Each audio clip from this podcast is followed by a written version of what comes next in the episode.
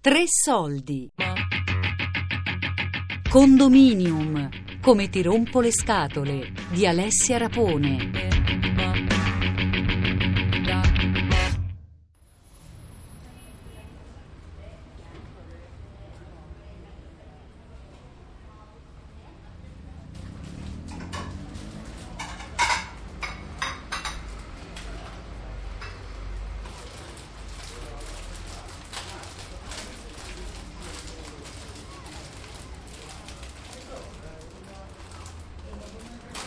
No, Rosa Maria non, non parla molto, eh, non parla molto anche perché ci sono poche occasioni di incontro con gli altri e questo un po' mi dispiace, io cerco il confronto per quanto è possibile, però, però sono sollecitata poi no, da, dagli impegni, e quindi probabilmente molti neanche, neanche, mi conoscono, penseranno sì che sia un tipo eh, chiuso però no, quando è possibile con qualcuno eh, che riusciamo a, eh, così a stabilire un contatto, a scambiare due parole, poi insomma viene fuori qualcosa di, di simpatico, di bello. Rosa Maria è la prima persona che ho intervistato, la prima che mi ha aperto la porta. Forse perché abita sul mio stesso pianerottolo e ho voluto giocare facile.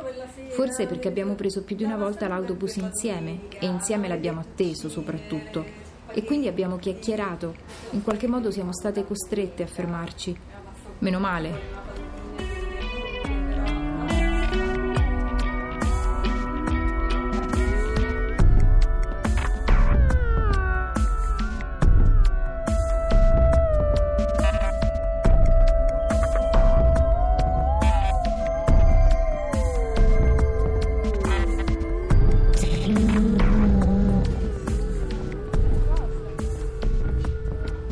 vivere dentro un palazzo eh, purtroppo significa sì, un po' mm, rinchiudersi nel proprio appartamento, nella propria privacy, nelle proprie cose, con possibilità di contatto con gli altri solo quando ci fa comodo, solo quando ce n'è l'occasione. E purtroppo sì, stiamo così, siamo tanti ma molto isolati nei nostri appartamenti.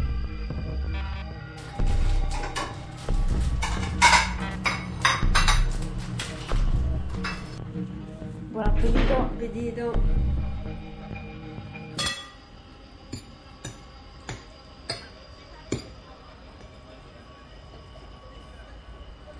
Oggi come oggi la gente sembra che vada sempre di corsa, quindi ha poco tempo da dedicare sempre agli altri. Sono proprio, secondo me, è cambiato il modo di vivere delle persone. Cioè, sì, secondo, la penso allo stesso modo perché comunque la gente pensa molto più ai fatti suoi, è presa dai suoi problemi, non si interessa neanche di, di, stare a sentire un problema dell'altro, magari di poter aiutare una persona che gli sta vicino. La gente è presa oramai dai suoi troppi problemi. Prima c'era molta più aggregazione tra le persone, si stava tutti insieme. Basta vedere adesso l'SM del condominio, siamo sempre otto gatti, anzi quattro gatti, non otto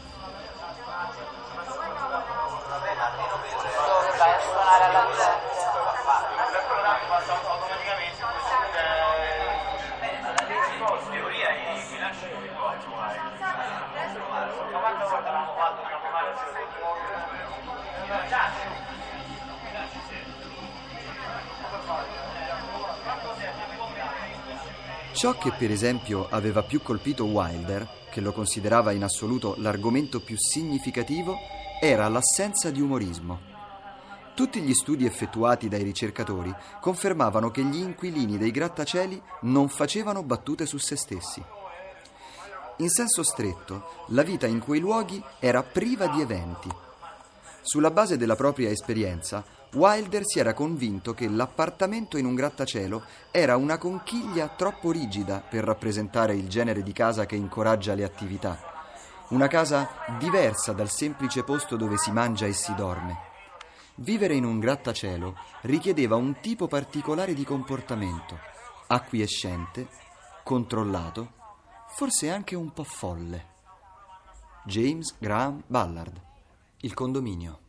E vabbè, Non sapevo che anche le signore quelle, ma quelle ci hanno avuto nel, il contatto con, diciamo, con quelli bagarozzetti, eh, proprio da, da batticuore. Eh, senti, scusa, ma che c'è là per terra? O- occhiali, che c'è?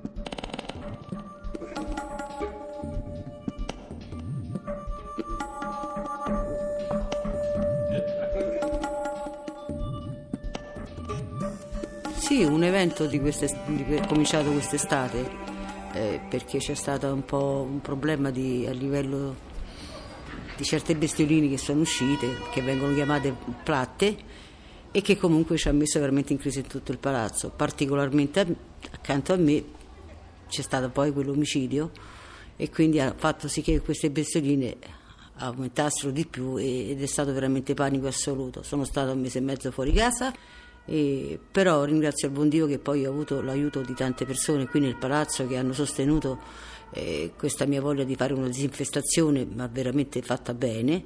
E quindi momentaneamente sembra che dopo questa disinfestazione sembra che il problema sembra che sia un po' quasi risolto.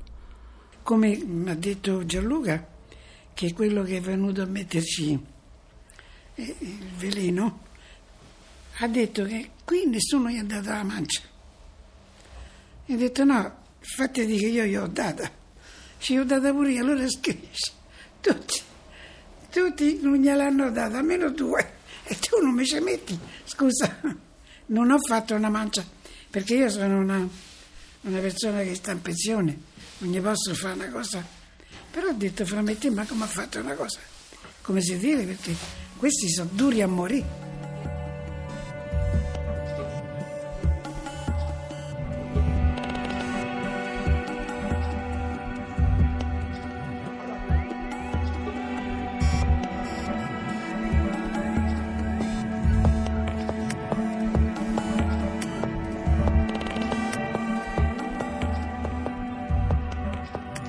Più che l'omicidio, poté dunque la disinfestazione, a unire il condominio in una causa comune e a far aprire le porte tutte insieme. Un fatto che ha lasciato i segni nelle credenze lungo le mattonelle più nascoste della cucina, nella memoria recente di noi abitanti di un palazzo qualsiasi di via Prenestina a Roma. Niente di eccezionale, eppure ne abbiamo parlato.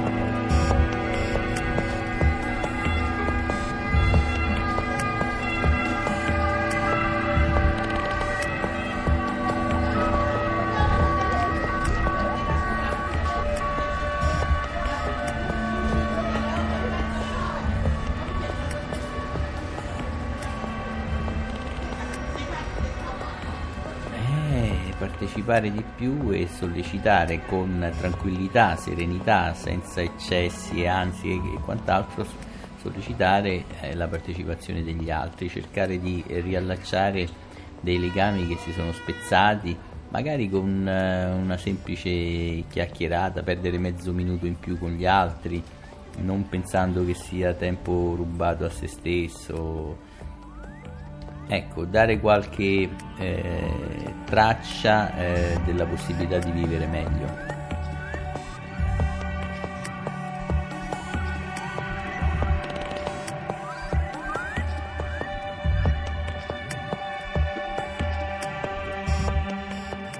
Io ho saputo di certe amiche mie che avevano un palazzo, vivevano in un palazzo e c'era un, questo palazzo c'aveva una bella, che ti posso dire, un bel salone e lì ci facevano le cene. Allora cucinavano, per conto un sabato, cucinavano uno e due, queste due facevano per conto loro e ed era carino così. Qui non c'è mai riuscita a fare, perché qui sto di cattiveria. Mi sono... sono morsa la lingua.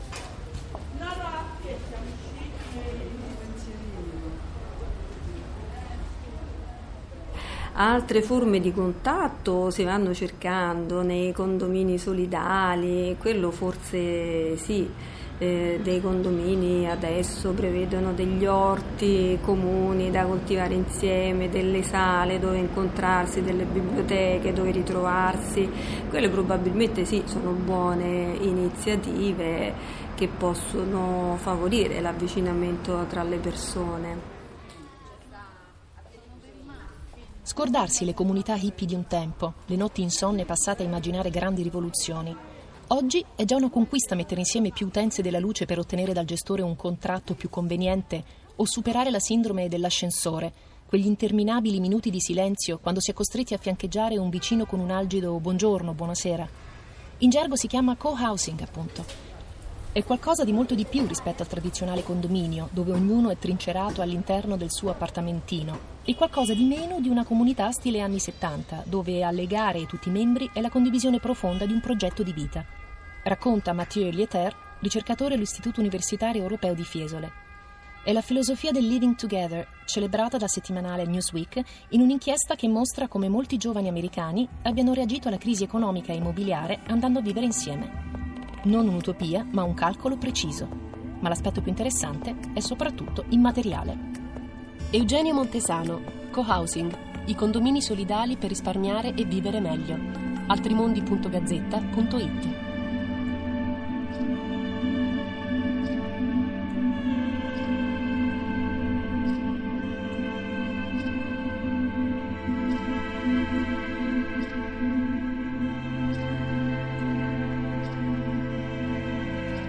la città è un agglomerato che è abbastanza fuori controllo se parliamo di Roma, spero che sia eh, più ordinato altrove, sembra di sì, ma qui c'è eh, una totale mancanza di controllo da parte di coloro che gestiscono il territorio, sia soprattutto in, eh, a livello politico-amministrativo. E se ne soffrono le conseguenze perché c'è sporcizia, disordine, mancanza di servizi, difficoltà di spostamenti, è un disastro sostanzialmente, questa è la città.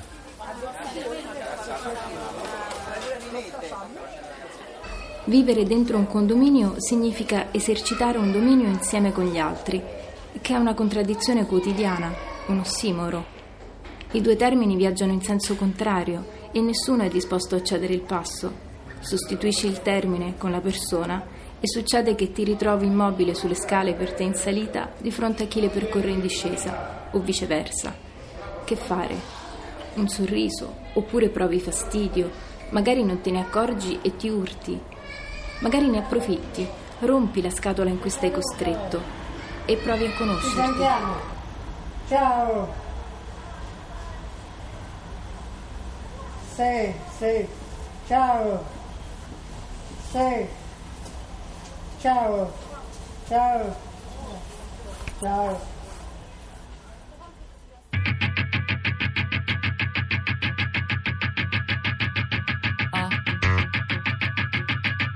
Condominium. Come ti rompo le scatole.